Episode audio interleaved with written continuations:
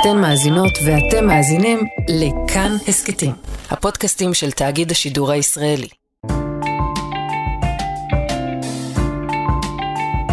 לא שקטות, עם טל איסמני ודוקטור רחל נגה.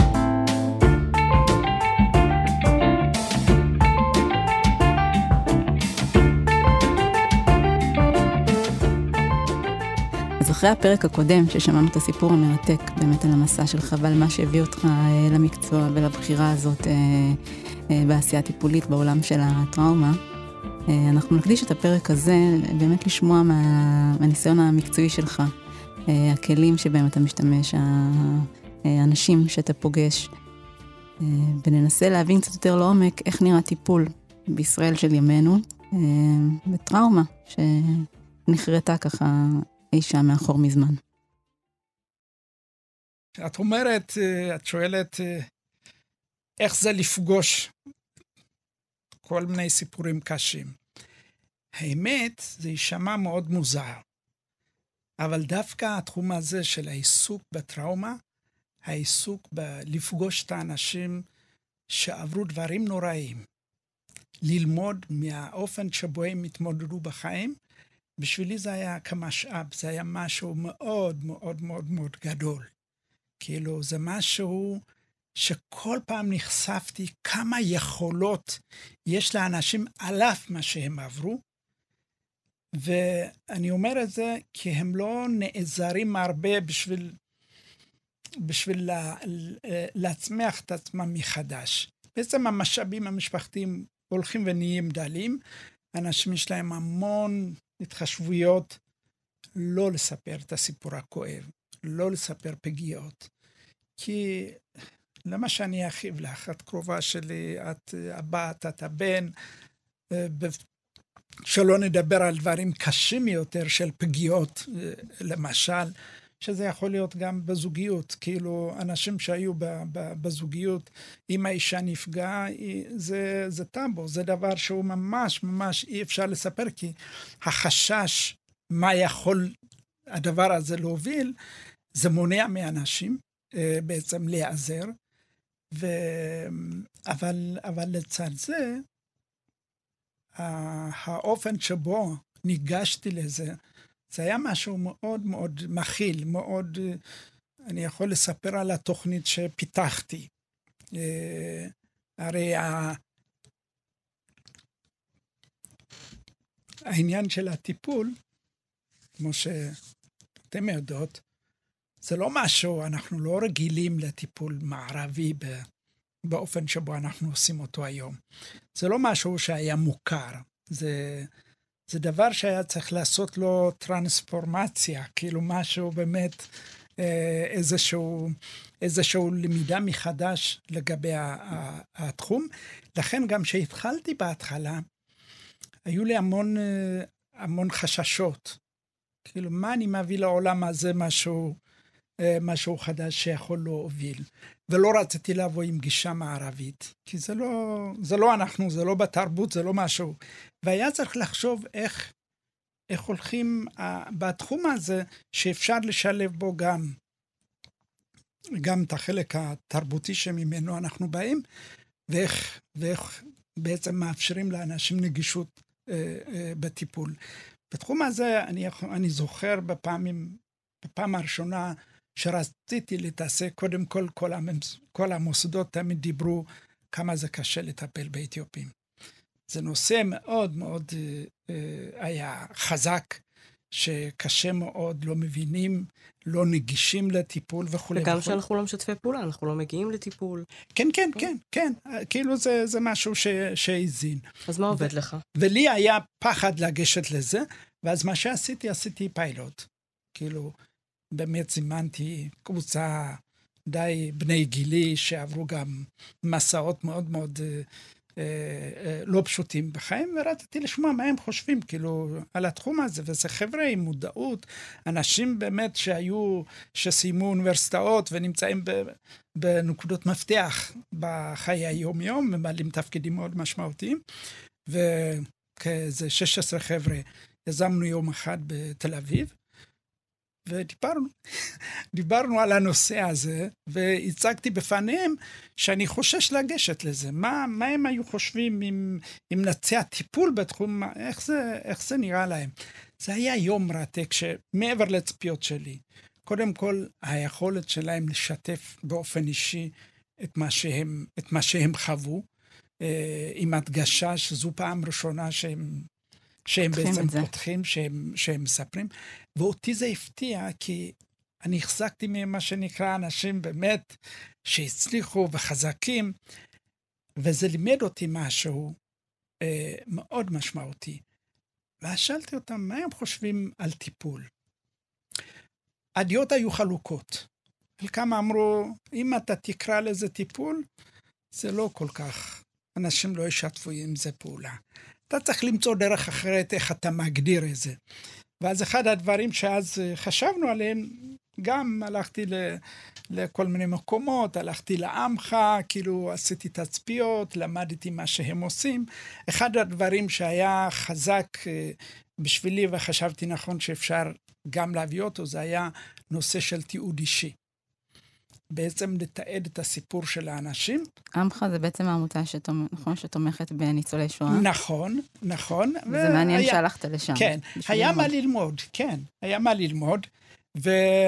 ואז אני באופן אישי עשיתי את התיעוד ב... ב... בעמך, כאילו חוויתי איזה מה שנקרא באופן, באופן אישי, וראיתי שזה מאוד יותר נגיש, יותר קל, ויש לו המון סממנים, כאילו, עדות לחוזק של האנשים, לגבורה שלהם. בדרך כלל, אנשים שיודעים לדבר תמיד מוצאים את הבמה לדבר. אבל במקרה שיש טראומה ולאנשים אין הרגל של במה, אז אנשים פחות משתפים במה שהם עברו. ובעצם התחלתי מזה, חלק מהאנשים שהיו בפיילוט השתתפו בתיעוד, ו... וזה מה, היה. זה תיעוד בווידאו? זה תיעוד בווידאו, כן, ממש אה, מתשאלים שאלות.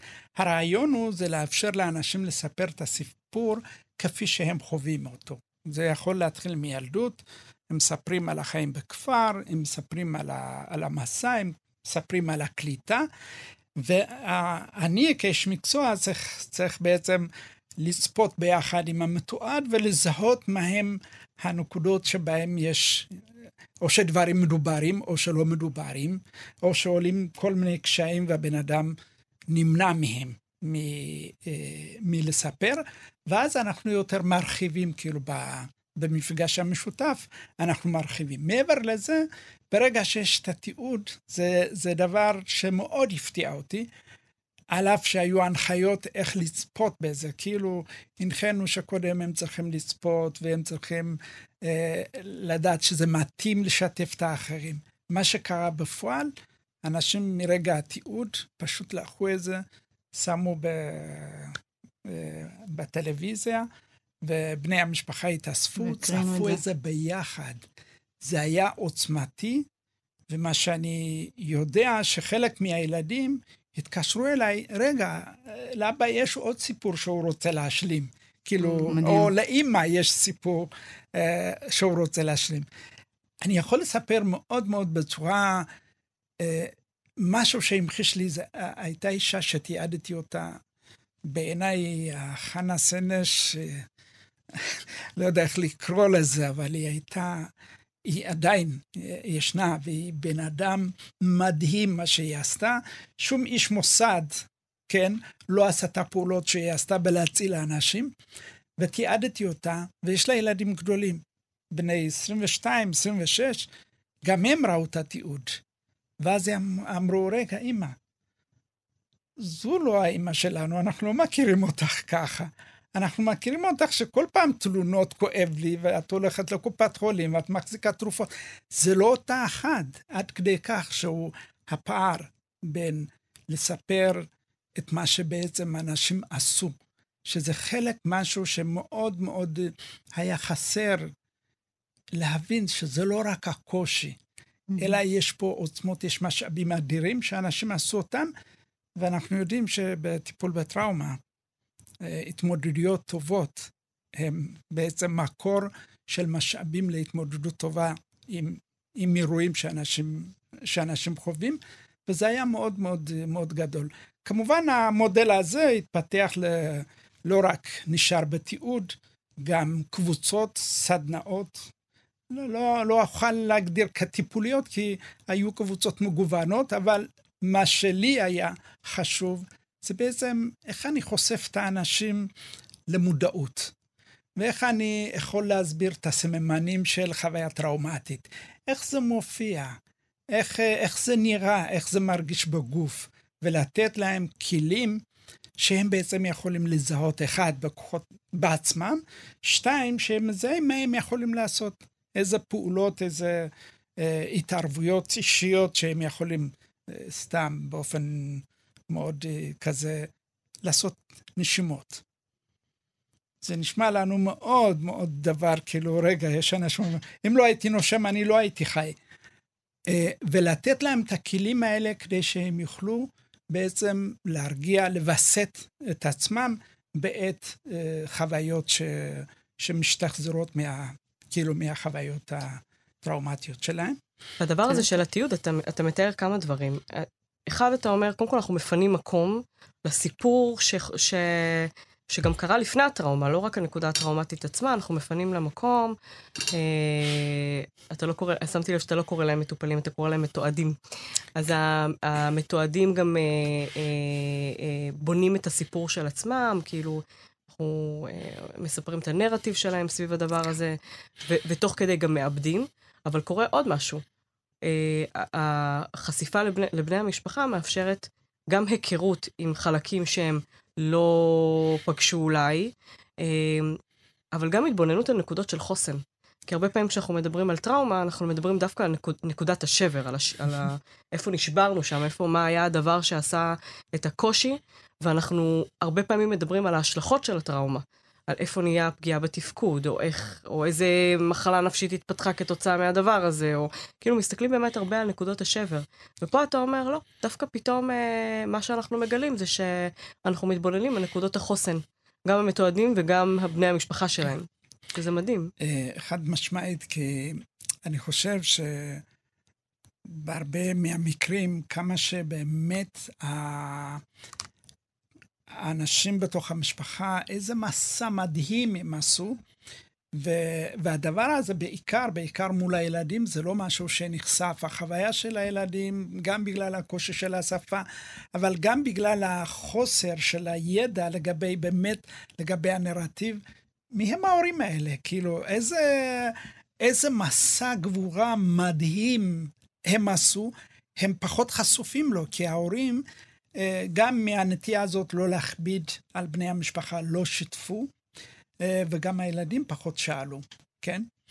ולכן זה ממש מעצים את הסיפור של המשפחה, גם ברמה הזאת, שרגע, פעם ראשונה שהם יכולים לצפות את אותו אבא, או את אותו אימא, או את אותו דוד, ביחד, צופים ביחד, בלי, בלי הרבה שאלות, זה מכניס את האנשים למקום של, של הערכה וכבוד, וזה באמת אה, עשה, עשה שינויים מאוד משמעותיים, בהחלט. כן. אני נזכרת שהתחלת לספר ככה, צללת לתוך הסיפור של איך בעצם נעשה אה, הטיפול, אתה קורא לזה תיעוד, אנחנו יודעים שזה גם טכניקה, הטכניקה של הנרטיב היא טכניקה שהיא מוכרת ככה מאוד שיטות uh, טיפול. Uh, שזה התחיל מזה שראית את אימא שלך עם החבל הזה קשור על הבטן, וזה שהיא ככה מחזיקה בו, והיא מסבירה לך מה, מה הסימבול, מה, מה, מה זה מסמל. אה, ואני גם עוד נזכרת שאמרת שזה היה בשנת 92, זאת אומרת, עשר שנים אחרי שיצאת מהזה, היית בן 22 בערך, באמת, ממש מתבגר בעצמך. אה, ואז מיד נכנסת לתוך הסיפור של העיסוק בטראומה. אה, ואני תוהה איזה ביטויים אתה ראית, סיפרת ככה על אימא שלך, אבל איזה ביטויים עוד ראית אצל אה, אה, אנשים לא מטופלים, רגע לפני. אה, מה הקשיים, או מה הסימפטומים שככה היו נראים לעין, איך, איך אפשר לראות את זה כן. בעיניים? קודם כל, אפשר לראות את זה גם בהתנהגות של האנשים, גם בקושי שלהם לווסת את עצמם, וגם את רואה, לפעמים אנחנו רק נותנים פרשנות למה שאנחנו רואים. אה, דיברתי על, על התנהגות. Mm-hmm. אם אדם מסוים אלים בתוך המשפחה, או כלפי אישה, או כלפי ילדים, אה, אנחנו לא שואלים את השאלות, כאילו, מה קורה לאיש הזה מאחורי? מה החוויה שהיא בעצם מפעילה אותו? הרי אלה התנהגויות שהן לא בהכרח, זה לא משהו שאנשים נהנים לעשות את זה. זה גם לא תרבותי, כמו שאוהבים להדביק. מנסים, זה, זה שני דברים שונים לחלוטין, שמבחינה תרבותית זה נכון שאפשר לחנך בצורה מסוימת ובהתאם למקום ממנו אנשים באים, אבל יש כאן... אולי נעשה פה הבהרה. אבל לא אתה משתמש במילה לחנך. אה, יש איזו תפיסה אה, אתיופית שאומרת שהאישה היא מתחנכת על ידי אבא ואימא שלה, ואחר כך כאילו כשמתחתנים בגיל צעיר, אז החינוך ממשיך על ידי הגבר. אבל זה לא היה חינוך באלימות כמו הסטריאוטיפ שיש אצלנו פה, ש... כן. שהאישה הופכת להיות שק החבטות של הגבר. זו תופעה כן. של פה. נכון. אה, והיא גם לא, אולי גם לא בהיקפים כאלה גדולים אולי, כמו שחושבים שהיא, אני לא יודעת מה המספרים, אני לא... כן, והביטוי הפוסט-טראומטי שאנחנו מדברים עליו, התפרצויות זעם אלימות, כן. זה התפרצויות. לגמרי, כאילו, ש... מה, שאת, מה שאת מדברת זה ב, ב, במסגרות מאוד מאוד עוטפות, שיש המון, אה, הרבה בני משפחה שיש להם אחריות, ההורים, בני דודים, כאילו, זו קהילה שבאמת מתחזקת בצורה מאוד יוצאת דופן איך להגן על הפרט אה, בתוך זה. אה, הדוגמה הכי, הכי פשוטה, שאם יש מריבה בין, בין גבר לאישה והאישה נכנסת למטבח, הגבר לא נכנס. כאילו באופן אפילו פיזית, עד כדי כך. לא עמד שם איזה שוטר אמר לו, אתה לא יכול לעבור, או אתה יכול לעבור את הגבול. זה כללים מאוד מאוד ברורים שקבעו מה הם, כאילו, איך הם... לתפוס. מרחק בתוך הבית. בדיוק, איך הם כן. תוחמים את זה. אבל פה בארץ אני, אני מגלה מתוך מדובר על 16-17 שנים של ניסיון עבודה. גם יצא לי לעשות טיפול בגברים מכים. אה, כאילו באמת אה, אה, העברתי סדנאות טיפוליות. השאלות לא נשאלות מהמקום שבו צריך לאתר מהן הבעיות, איך בעצם עוזרים לבן אדם הזה להפסיק להיות אלים. זה לא מספיק להעניש, זה לא מספיק uh, uh, מעצר, זה לא מספיק ההרחקה של הגבר מהבית. כל זה, הנזק, הנזק שלו הרבה יותר גדול מאשר uh, התוצאה הטיפולית. כאילו לא להתייחס רק למופע ההתנהגותי, לסימפטום, כן, אלא גם כן. למצוקה שמובילה למצוקה ש, שהיא נמצאת. זה דורש uh, למידה מעמיקה לגבי התופעה. מה גורם לך, כאילו, איך... Uh, איך, איך הוא מגיב, מה, מה הם הרגעים, הטריגרים בעצם שמפעילים אותו. ואתה אומר שיכול להיות שגם מתחבאת שם טראומה, נכון? בעצם. אני לא מומחה גדול, אבל ניסיון חיים מוכיחים לי שאנשים שהתנהגו בצורה אלימה, שאני לומד את החיים שלהם, זה טראומה בילדות, טראומה באיזשהו, בדרך למסע, טראומה ב... כאן בחיים, עברו משהו מאוד מאוד קשה, שפגע במערכת העצבים, במערכת היכולת של, של ויסות העצמי, ש, שכתוצאה מזה הם לא מסו... אין להם מה שנקרא, אין להם את המכל שמאפשר להם בעצם להתמודד עם סוגיות מורכבות, עם סוגיות קשות. ואז התופעה היא להגיב, להגיב באופן, באופן מיידי. יש כעס, אני לא יודע מה לעשות עם הכעס. ואם אני יכול uh, uh, להפעיל uh, כוח על מי שחלש ממני, זו הדרך שלי, לבטא בעצם את, ה, את ההתמודדות שלי. וכמובן שזה פסול וזה לא נכון, וזו לא הדרך. אז אני אומרת ככה, בואו רגע נחזור אה, לסיפור של, אה, של מה הביטויים הפוסט-טראומטיים, כשאנחנו ככה נמצאים בחיק המשפחה, בתוך הבית, אה, מה הסימנים לזה ש, שיש מישהו שסובל באמת אה, מפוסט-טראומה, שההתנהגות שלו נובעת מטראומה? אה, יכול להיות שאני הולך להגיד משהו מאוד אה, אה, מורכב קצת במובן הזה, איך, איך הטראומה בעצם נראית בהיבט התרבותי. Mm-hmm. איך, איך הדבר הזה מומשג? איך אנשים אה, מבינים שהאירוע שהם עברו, זה מה שבעצם גורם להם היום ל... לא יודע מה, לפלשבקים, להימנעות, לשחזור של, של החוויה. אה, אם אני, אם אני אכניס, לנושא שהוא קצת אה, אה, מתבקש, אבל הוא יכול להיות שיהיה קושי להסביר אותו כמו, ש, כמו שצריך, אנחנו, אנחנו יודעים שיש את החלק התרבותי של אה, סתם, אם מישהו חווה איזשהו אירוע טראומטי, איך קוראים לזה? אתן יודעות? לא בטוחה למה אתה מכוון, קצת אה, מפחדת להתחייב פה. אוקיי. אז קוראים לזה תנקטו. כן? אוקיי. מה זה תנקטו? כאילו זה, זה, נדבק לו משהו, מהמם. זה, זה משהו נגע בו, משהו, אבל הם לא קושרים שהחוויה של אותו בן אדם, מה שהוא ראה, זה בעצם המוח שלו קלט את, ה, את הדבר הזה כאיום נורא, וכתוצאה מזה בעצם הוא, הוא מגיב ב, ב, בחרדות, הוא מגיב בחוסר ויסות, הוא מגיב בהימנעות ו, ו, וכולי וכולי.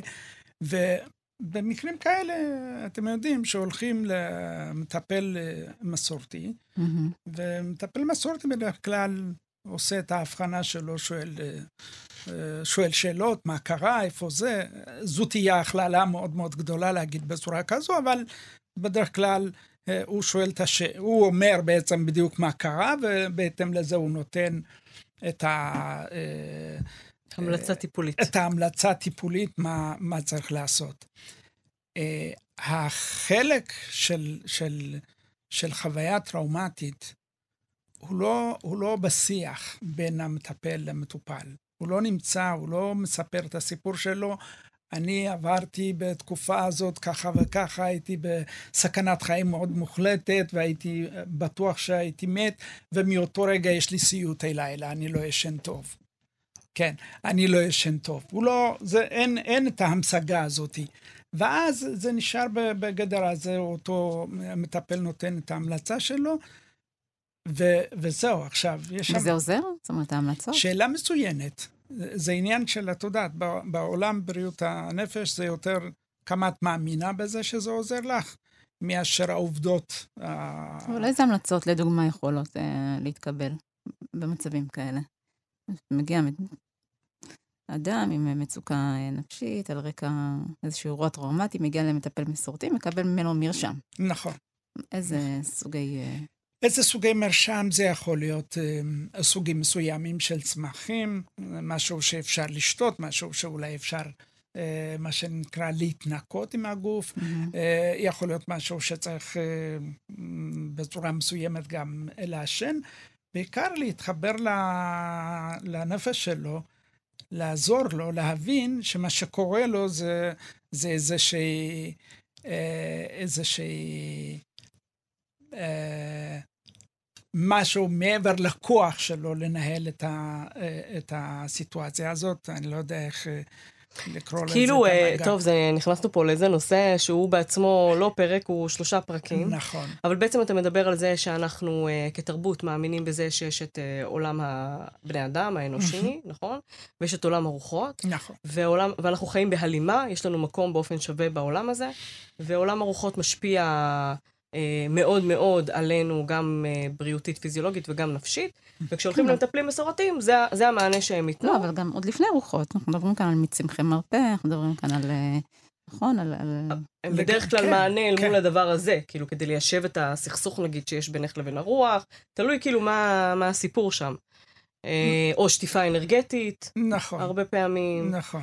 אה, זה מאוד מתאים לזה שהשפה שלנו היא הרבה פעמים סביב אה, חולי, אה, היא שפה של מיקוד שליטה חיצוני. נגיד, אם הייתי ממשיגה את זה מערבית, מהמם, מהמם. אנחנו מסתכלים על מיקוד שליטה חיצוני, מה, גם, גם על טנקטו הזה. זה לא, טנק, כן. זה, זה משהו נגע בי, משהו חיצוני, מבחוץ לי נגע בי. נכון, נכון. אה, אני חושב שזה, זה, מבחינתי, גם כמי שהרבה הולך לצפות אה, אצל מטפלים מסורתיים, ממש גם בשביל ללמוד, גם להבין איך, אה, איך הדברים האלה נעשים שם. אה, בלי להיות יומרני, אה, החלקים בטיפול, ה, ניקח את זה בטיפול הקוגניטיבי, שאת נותנת לבן אדם, בעצם חוזר מהטיפול, הולך הביתה, אה, מצופה שהוא יאמץ כל מיני התנהגויות מסוימות לשינוי המצב. Mm-hmm. לעומת אצל המטפל המסורתי, הוא לוקח את החומרים, את מה שהומלץ לו, הוא צריך לקחת וזה אמור לעבוד, mm-hmm. כן? ופה יש יותר של, של חניכה. של, של המטופלים לשינוי מצב, לשינוי של התנהגות, וגם יותר הבנה מעמיקה, שרגע, אני, ההתנהגות שלי משתנה ככה כי כי יש לי מחשבות שמפעילות אותי, ואיך אני תופס את המחשבות האלה, מה הן גורמות לי, מה אני, מה אני רואה אה, כאיום, ו, וזה משפיע עליי. זה המון יותר דיאלוג בין המטפל למטופל. יש שיח בעיניי שוויוני, אה, בעצם שקורה בינינו. כשאני אומר את זה, אני לא בא אה, לשלול שהטיפול המסורתי הוא לא, הוא לא עוזר, הוא לא נכון. ממש לא. כי יש אנשים, זה... למזלנו, אם לא היה להם את זה, אז המצב שלנו היה הרבה הרבה יותר מורכב, ובאיזשהו אופן, בגלל שהעולם בריאות הנפש הוא לא מדע מדויק. ולכן גם להם יש נישה מאוד משמעותית, שהם אה, נותנים מענים למצוקות של האנשים. אתם יודעות מה, לפעמים בשיח ש... שהייתי נוכח, הם, יש להם אה, גישה פסיכולוגית, גישה של, של עובדים סוציאליים, באמת מרשים איך שהם מנהלים את השיח אה, אה, עם המטופלים שלהם, איזה הנחיות, איזה טיפים הם, אה, הם נותנים. רק, רק אה, שאנחנו, זה לא פורמלי, זה לא משהו שאנחנו יכולים אה, לדבר אליו באופן חופשי, אבל זה עולם מרתק, מאוד מאוד מעניין. שיש פה המון uh, מה ללמוד ויש המון מה לשפר בתוך ה... בתוך, אני לא אכנס כרגע לעניין של האתיקה, למשל, איך היא, איך היא מנוהלת שם. יש, אני אספר לכם, לפני שנים באתיופיה, שהבינו, זה, זה המון שנים התחום הזה שקיים, אין כמעט הרפואה לא קיימת באתיופיה, זה הטיפול המסורתי. אז בזמנו מנגיסטו היילה מריאם הוא החליט שהוא מאמץ את התחום הזה, הוא אומר, אם זה עובד ונמצא, אנחנו צריכים לתת לו מסגרת. ואז מה שהוא עשה בעצם, הוא הזמין את כל אלה שעוסקים בתחום, עשו להם הכשרות, מידה מסוימת של פיקוח, והם הפכו להיות עם, באופן רשמי עם תעודות... אה, מקצוע מוכר. כן, מקצוע מוכר שהם היו יכולים לעסוק. פה, בגלל היומרנות המערבית, הדבר הזה לא סופרים אותו, לא לוקחים אותו בחשבון, לא רוצים לפקח עליו, לא רוצים לתת, אה, את יודעת, אה, כל מיני הנחיות של אתיקות מקצועיות, שבעיניי זה חבל, יכלנו להרוויח... הרבה פעמים כי לא יודעים, כי בשביל לפקח אתה צריך להבין. לא רוצים לדעת גם. וגם כן, אנחנו לא כן. תמיד רוצים לשתף, נגיד, בכנות באזורים האלה. כאילו, זה באמת אזור מורכב. אבל ככה, מתוך הדברים כן. שאמרת, זה ככה, אה, העלה לי ככה כמה דברים, גם הסיפור הזה לגבי מה אה, הטכניקות אה, שנוקטים בהם אותם מטפלים מסורתיים. אז אנחנו יודעים שגם בעולם הטיפולי הרפואי, נקרא לזה, יש המון משמעות לסטינג.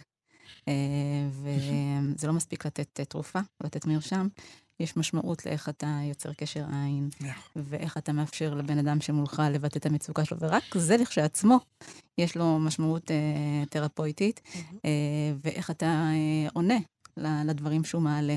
זאת אומרת, הדבר הזה... ולאמון של המטופל במטפל. זה מפגש כן, טיפולי בפני עצמו. נכון. ואני חושבת על איזה טרנספורמציה אמ,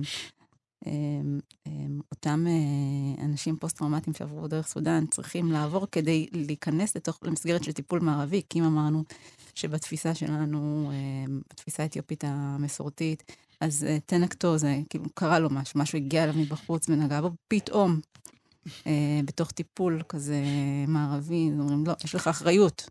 על ההתנהגויות שלך, על המחשבות שלך, אתה יכול לשנות אותן, אתה צריך לעשות כך וכך. אז... אה, בכלל, השפה של עולם פנימי אל מול באמת מיקוד שליטה חיצוני, מה קורה לך בעולם הפנימי שלך. ולנהל את עצמך מבפנים. איך הוא איך אתה מווסת את עצמך, ולא איך משהו מבחוץ משפיע על הוויסות שלך. וזה באמת שפות שונות. זה, יכול לעורר התנגדות אצל אנשים להגיע לטיפול, כי רגע, אז אני לא עושה את זה לעצמי. אה, כן. קודם כל, בכלל, במפגש, במפגש הטיפולי, אה, הרבה פעמים כאילו יש לנו איזה נטייה לדבר ש... שיש לנו איזה אה, תכונות משותפות, איזה שהן, כאילו, בחוויה התרבותית שלנו כולנו מגיבים לדברים באותו דבר. אני לא רואה זה ככה. אני, כל אדם שאני פוגש הוא עולם ומלואו, ו- וככה חינכתי את עצמי שאני לא יכול להשליך עליו שום דבר ממה שאני מכיר אה, עד שאני פוגש אה, את האדם עצמו. אנשים מגיעים בסופו של דבר לטיפול אחרי שהם ניסו כל מיני דרכים. זה לא הצליח להם.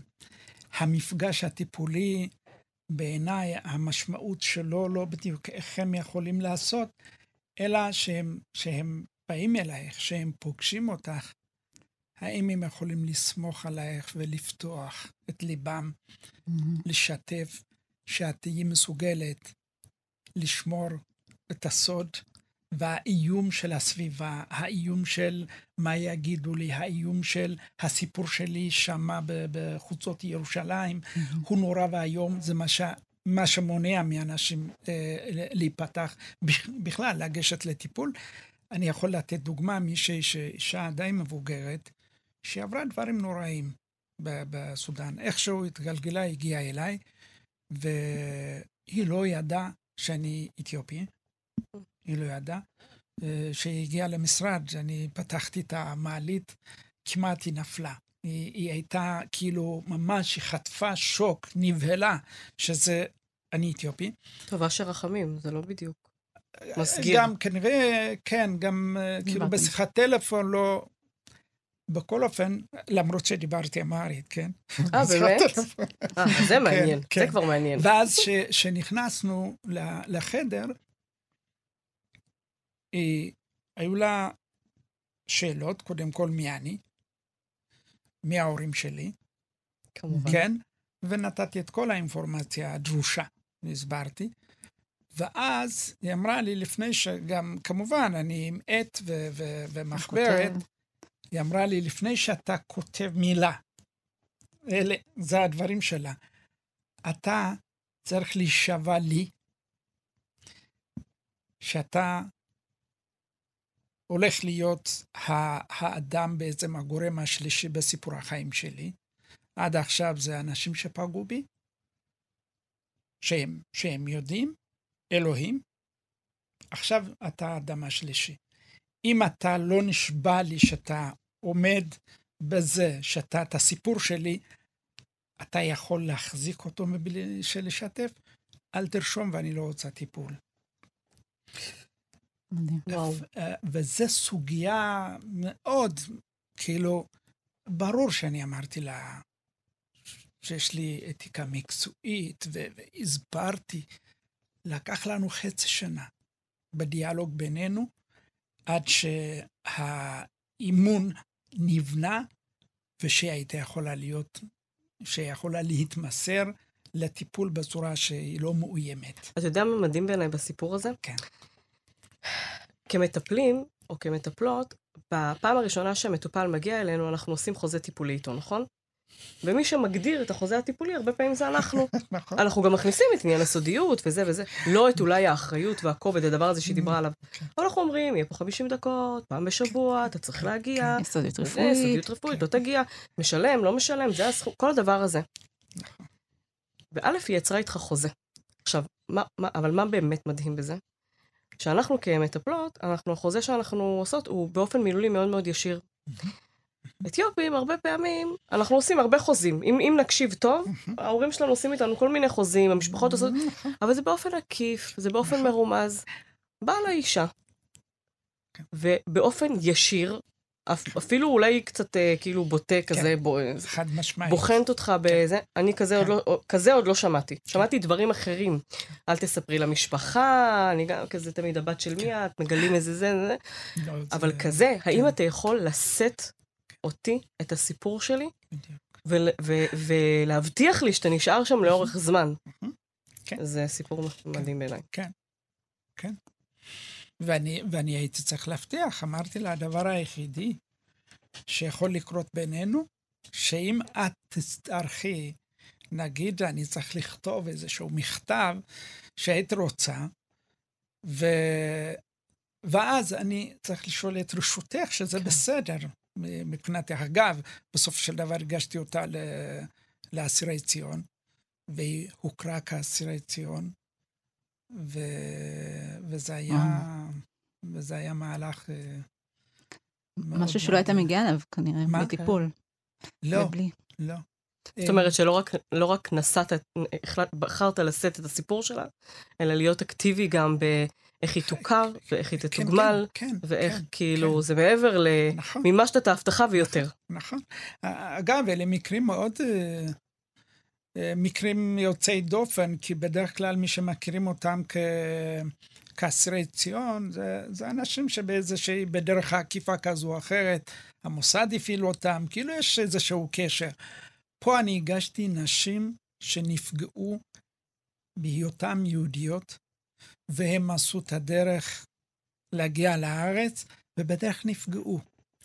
ו- והיה אפשר להוכיח גם ברמה המקצועית מה הן מחזיקות, נפגעו מה הכוונה החוויות פגיעות שיש להן. מיניות, נכון? כן, כן, מדברים כן, כן, בשפת קוד. כן, כן, כן. לגמרי, כן, פגיעות מיניות מאוד מאוד מאוד קשות. אגב, האנשים האלה, המלחמה שלהם היא לא מסתיימת בפגיעה. זה לנהל אורח חיים תקין בזוגיות. זה דבר שהוא, זוגיות, לידה. לא, לא ניכנס אליו אה, אה, כרגע, אבל זה עולם ומלואו. לגמרי. איך, אה, איך מנהלים זוגיות אה, נורמלית? ש, שאין שיח, אין דיבור. כאילו, אה, יש מלא דוגמאות שגם אני כמטפל, כאילו, מה שנקרא, העצמתי את האנשים לשתף גם את הבני זוג. אני חושבת גם הלכת לשבת מול מטפל גבר, שהוא מאותה תרבות, שלא מדברים על הדברים האלה. אנחנו אפילו לא, אין, אין, כאילו יש מילה לזה, אנחנו אבל כמעט לא משתמשים בה. כן, ו- כן, כן, כן. ולדבר על הדבר הזה, כאילו זה נשמע לי אה, נורא נורא קשה. כן. בשבילי זה קריעת ים סוף, והיו מקרים גם מטופלות שלא היו מעוניינות או קמו בטיפול והלכו, אבל Mm. חזרו. זאת אומרת, זה, כן. זה משהו, לא נטשו את הטיפול, אבל גם, כאילו, שנינו היינו, היינו צריכים להתמודד עם, ה, עם החוויה הזאת. וזה לא נדיר, נכון? מה? הסיפורים האלה. לא, זה לא נדיר. לא, זה ממש, ממש לא נדיר. כן, לצערנו כן. זה לא נדיר גם לא רק בהקשר של העלייה, זה קורה כמו בכל לא, אוכלוסייה. גם. נכון, לא, נכון. לא, אבל יש איזשהו משהו כן. בכל זאת. נכון, אה, בסודאן היו הרבה מקרים כאלה ששמענו עליהם. אה, תראי, תגיד, גם אשר. בסודאן, גם באדיס, גם כאילו. אני, אני כן. כבר אה, לא, כאילו, זה, זה ברור שעלייה דרך סודאן מגיע לה את המעמד אה, המתאים, כי החוסר אונים הוא הרבה יותר גדול ו- וכולי, אבל את יודעת, הפגיעה האישית, לא משנה איפה היא מתרחשת, היא פגיעה כן. אה, קשה בכל מקום. אז באמת Mm. רציתי לשאול אותך על זה, כי אנחנו מדברים פה על טראומה ועל העלייה, ואנחנו, ובאופן, באופן, אני לא יודעת אם זה טבעי, אבל אה, אה, הרבה פעמים אנחנו מתמקדים ב- בעלייה דרך סודאן. אבל למעשה, מאז היו עוד לא מעט גלי עלייה, אה, גם אם זה בהיקפים נורא קטנים, אה, היו לא מעט גלי עלייה, ואתה אתה מטפל בכולם. אה, קודם כל, אני מטפל באמת. בכולם. אני עובד עם משרד הביטחון, אני עובד עם ביטוח לאומי. אני לא עובד רק עם האוכלוסייה, אפילו בשנים האחרונות לצערי פחות. אבל אני פוגש, אני פוגש אנשים שגם שעלו דרך, דרך אדיס. כל המחנות ששוהים בהם 15, 16, 20 שנה, שום דבר לא עובר סתם, כאילו, זה. לא, זה לא איזה קייטנה שאנשים נמצאים שם. הם נמצאים בתנאים מאוד מאוד קשים, שהביטוי שלהם שהם מגיעים כאן לארץ, אה, כמובן ברגע שיש התייצבות זה צף, הדברים, הדברים צפים, וגם ההתמודדות שאנחנו לא נגענו בזה, אה, כל הנושא של, לא דיברנו על טראומה קולקטיבית, לא דיברנו על, ה, על כל ה, מה שקורה עם האירועים פה בארץ, איך זה משפיע אה, בעצם על יחידים ועל קבוצות בתוך, אה, בתוך האוכלוסייה שלנו, שזה דורש התייחסות אה, אה, מאוד מאוד אה, רצינית. זה לא... נכון, כן. ולצערי גם לא נספיק להגיע לזה היום, נכון. אבל כן, כן מעניין, אותי לפחות, אה, אני מקווה שגם את רחל וגם כן. את המאזינים. אתה מזהה הבדלים ב...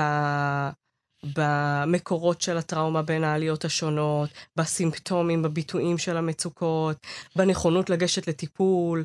אתה רואה הבדלים בין הגלים האלה? תראי, יש, יש הבדל אחד גדול שהוא, שהוא בולט בעיניי, זה עניין של, אה, בעיקר עניין של השפה. אה, הרבה פעמים אנשים שמדברים על טראומה, הם מדברים ממקור של, של אה, בשפות מאוד, בשפה מאוד מאוד, אה, הם קודם כל הם מעדיפים לדבר באמהרית, אם, אם הם דוברי אמהרית ויש להם את התרבות העמוקה, ממש לא משנה שהם יכולים לדבר בצורה שוטפת עברית, אבל כשמדברים על מצוקה רגשית נפשית, הם מעדיפים לדבר באמהרית. הצעירים גם מושפעים.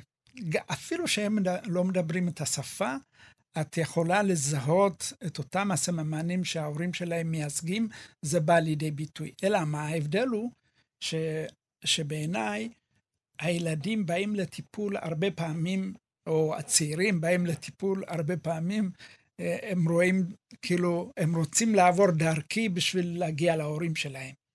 מהמם. בשביל, אה, בשביל לתקשר יותר טוב, בשביל לפתור את הקונפליקט ה- האישי שיש להם בעצם בתוך המשפחה, בדרך כלל בתקשורת הבין-אישית עם ההורים שלהם, כי יש קושי עצום לנהל קשר אה, בשפה ברורה.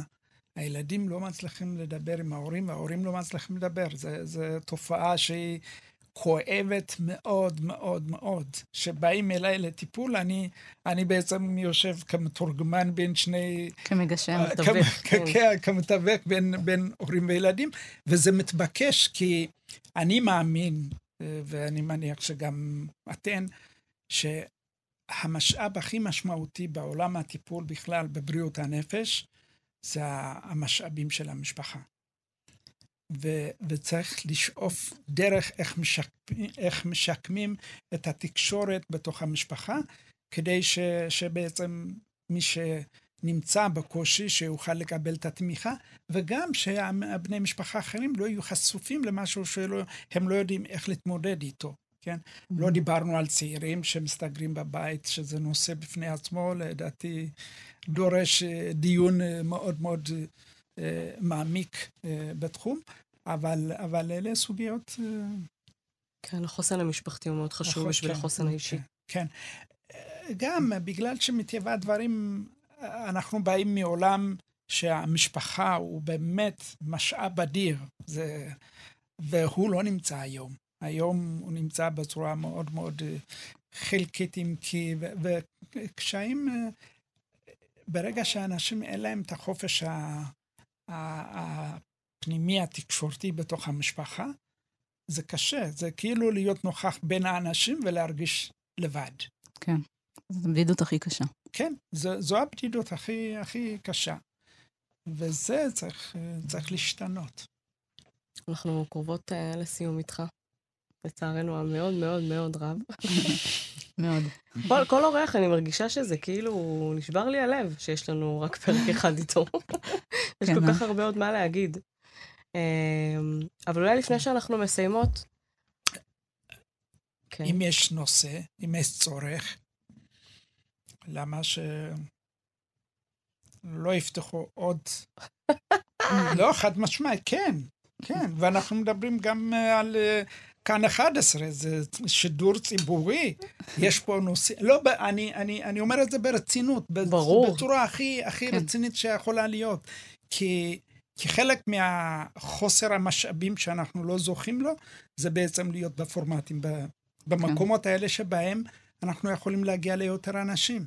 מה שאתן עושות עכשיו, אה, אני, אני שומע את ההדים, אני שומע את התגובות, וזה מאוד משמעותי, זה לא שלך פרטי, זה לא שלך פרטי. לגמרי. שלא. ולכן, מי ששומע, שיקשיב לנו טוב. שיקשיב ושיגיד לנו. שזה, כן, כן, כן. כי זה חשוב לנו כן, לדעת שאנחנו מאוד, נכון. מדברות על דברים שנוגעים ומעניינים. ו... אז באמת בואו ננצל את זה שמקשיבים לנו, ואני אשמח לשמוע אם יש לך מסר אחד שאתה רוצה, כי באמת מי שמקשיב לנו זה, זה חבר'ה צעירים. משהו אחד שאתה רוצה שאנחנו נחזיק בראש כשאנחנו חושבים על המשפחות שלנו, על הדרך שאנחנו אולי לא יודעים בכלל שהם עברו, ועל טראומה. והחלמה. כן. אני חושב שאחד הדברים הכי משמעותיים שבעיניי, ואני מחזיק בזה אה, כמשאב אדיר, זה התקשורת בתוך המשפחה. וגם כצעירים אה, וגם כהורים, אני חושב שאם אנחנו נשקם את התקשורת בתוך המשפחה, יש לנו משאבים אדירים. והקושי היום זה בגלל שהקשר הזה הוא לא קשר מטיב, הוא לא קשר, הוא לא קשר um, תומך, הוא לא קשר... אנשים עושים את זה. אבל אני רוצה שאנשים ירגישו את זה. אני רוצה שאנשים ירגישו את החיבור, שהם חוזרים הביתה, הם חוזרים לאבא, לאמא, הם חוזרים לאחים, לאחיות, הם חוזרים לשכנות, ו, ויש להם את המקום הזה, את הביטחון הזה, להרגיש טוב במקום שבו הם נוכחים. אם בתוך הבית אדם לא מרגיש חופשי, זה, זה כלא ללא משפט. Mm. זה באמת, זה... וכשאנחנו מדברים על עולם הטראומה, אין לי ספק שזה תחום ש... שחייבים. אגב, גם בכלל, שיש אה, מישהו מתמודד נפש בבית מסוים, הטיפול בעיניי הוא לא בפרט. המשפחה. הטיפול זה בבני המשפחה. אם הבני המשפחה, הם, יהיה להם את המשאבים, איך הם קוראים אותו, איך הם תומכים בו, הוא יבריא. הוא, אחד הוא, בשני. כן, הוא ישנה את המצב, נכון? בתור פסיכיאטרית גם את יכולה לתמוך בי. כן, לא, באמת, זה, זה, אלה נקודות שכל כך חשובות לנו, ואנחנו באים מעולם אה, של, של משפחה, של הביחד, של תמיכה הדדית, זה, זה כאילו המיקום הפיזי היה, היה מאפשר את זה. יש לי חוויות אדירות כילד, כאילו, וואלה, אנחנו הפסדנו את זה. הוא לא, הוא, לא, הוא לא זמין לנו. היום, ואנחנו צריכים לעבוד, אנחנו צריכים לשקם את זה. וזה המון שיח, המון... המשימה הבאה שלנו, כקהילה, להיכנס ל... זה מזכיר לי, רחל, שאנחנו דיברנו בשבוע שעבר על, אה, על אה, אה, מה זה אומר להיות עם תפיסה קהילתית, וזה אומר גם להחזיק את הפרטים בתוך הקהילה, ולדעת מה עובר עליהם, ולדעת להתעניין בהם, ולדעת, כאילו הדבר הזה, ש, של להיות קהילה, זה לנהל קשר גם כקבוצה, אבל גם עם כל אחד מהפרטים כזה בכוחה, ויש על זה הרבה מאוד אחריות. משפט אחד אני אגיד, והוא מאוד מאוד חשוב. כשאנחנו עושים שינוי, אנחנו לא מצפים שהדברים יקרו מיידית. כאילו, זה, זה, זה, זה ממש, זה הולך טיפין-טיפין. יש לי הרגשה שאנחנו לא מחזיקים את, ה, את המשאבים החיוביים בתוך הקהילה שלנו. יש לנו קהילה נפלאה וחזקה עם עוצמות אדירות, ואנחנו שוכחים את זה. זה מרפא, זה משהו ש, שבאמת אנחנו צריכים להיות מודעים לו. כי לפעמים כשבן אדם נמצא בתוך מצוקה, הוא שוכח שהוא נושם, הוא שוכח שהוא מתפקד. את זה יש לנו באמת קהילה מאוד מאוד מאוד מאוד חזקה. ואם אנחנו נחזיק את זה ונטפל בדברים שצריך לטפל, נהיה במקום טוב יותר. מסכימה. בהחלט. רחל, איך את מסכמת את השיחה עם אשר? שיחה מרתקת. אני חושבת שהיה לי סופר מעניין לשמוע את החוויות שלך כ... כמי שעשה את המסע הזה, את קבלת ההחלטות הזאת לגבי היציאה לדרך. וככה איך שסיווגת את עצמך, כמישהו שעבר את זה ככה במרכאות, בצורה יותר פשוטה. אה, מאחרים, והחזרה שלך לזה אחרי עשר שנים, בגיל 22, לעשות את המסע אחורה.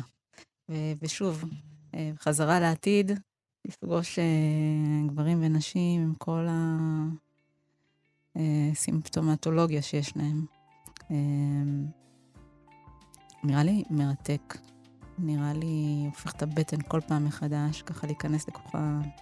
לתוך החלקים האלה, הכי הכי כמוסים, מורכבים.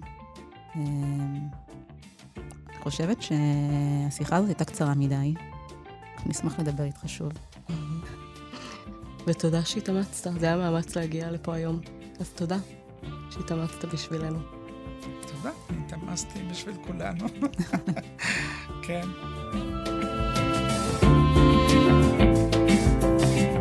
חפשו את מתחם כאן מרגישים באתר כאן, עם הסכתים ותכנים נוספים שיגרמו לכולנו להרגיש יותר טוב.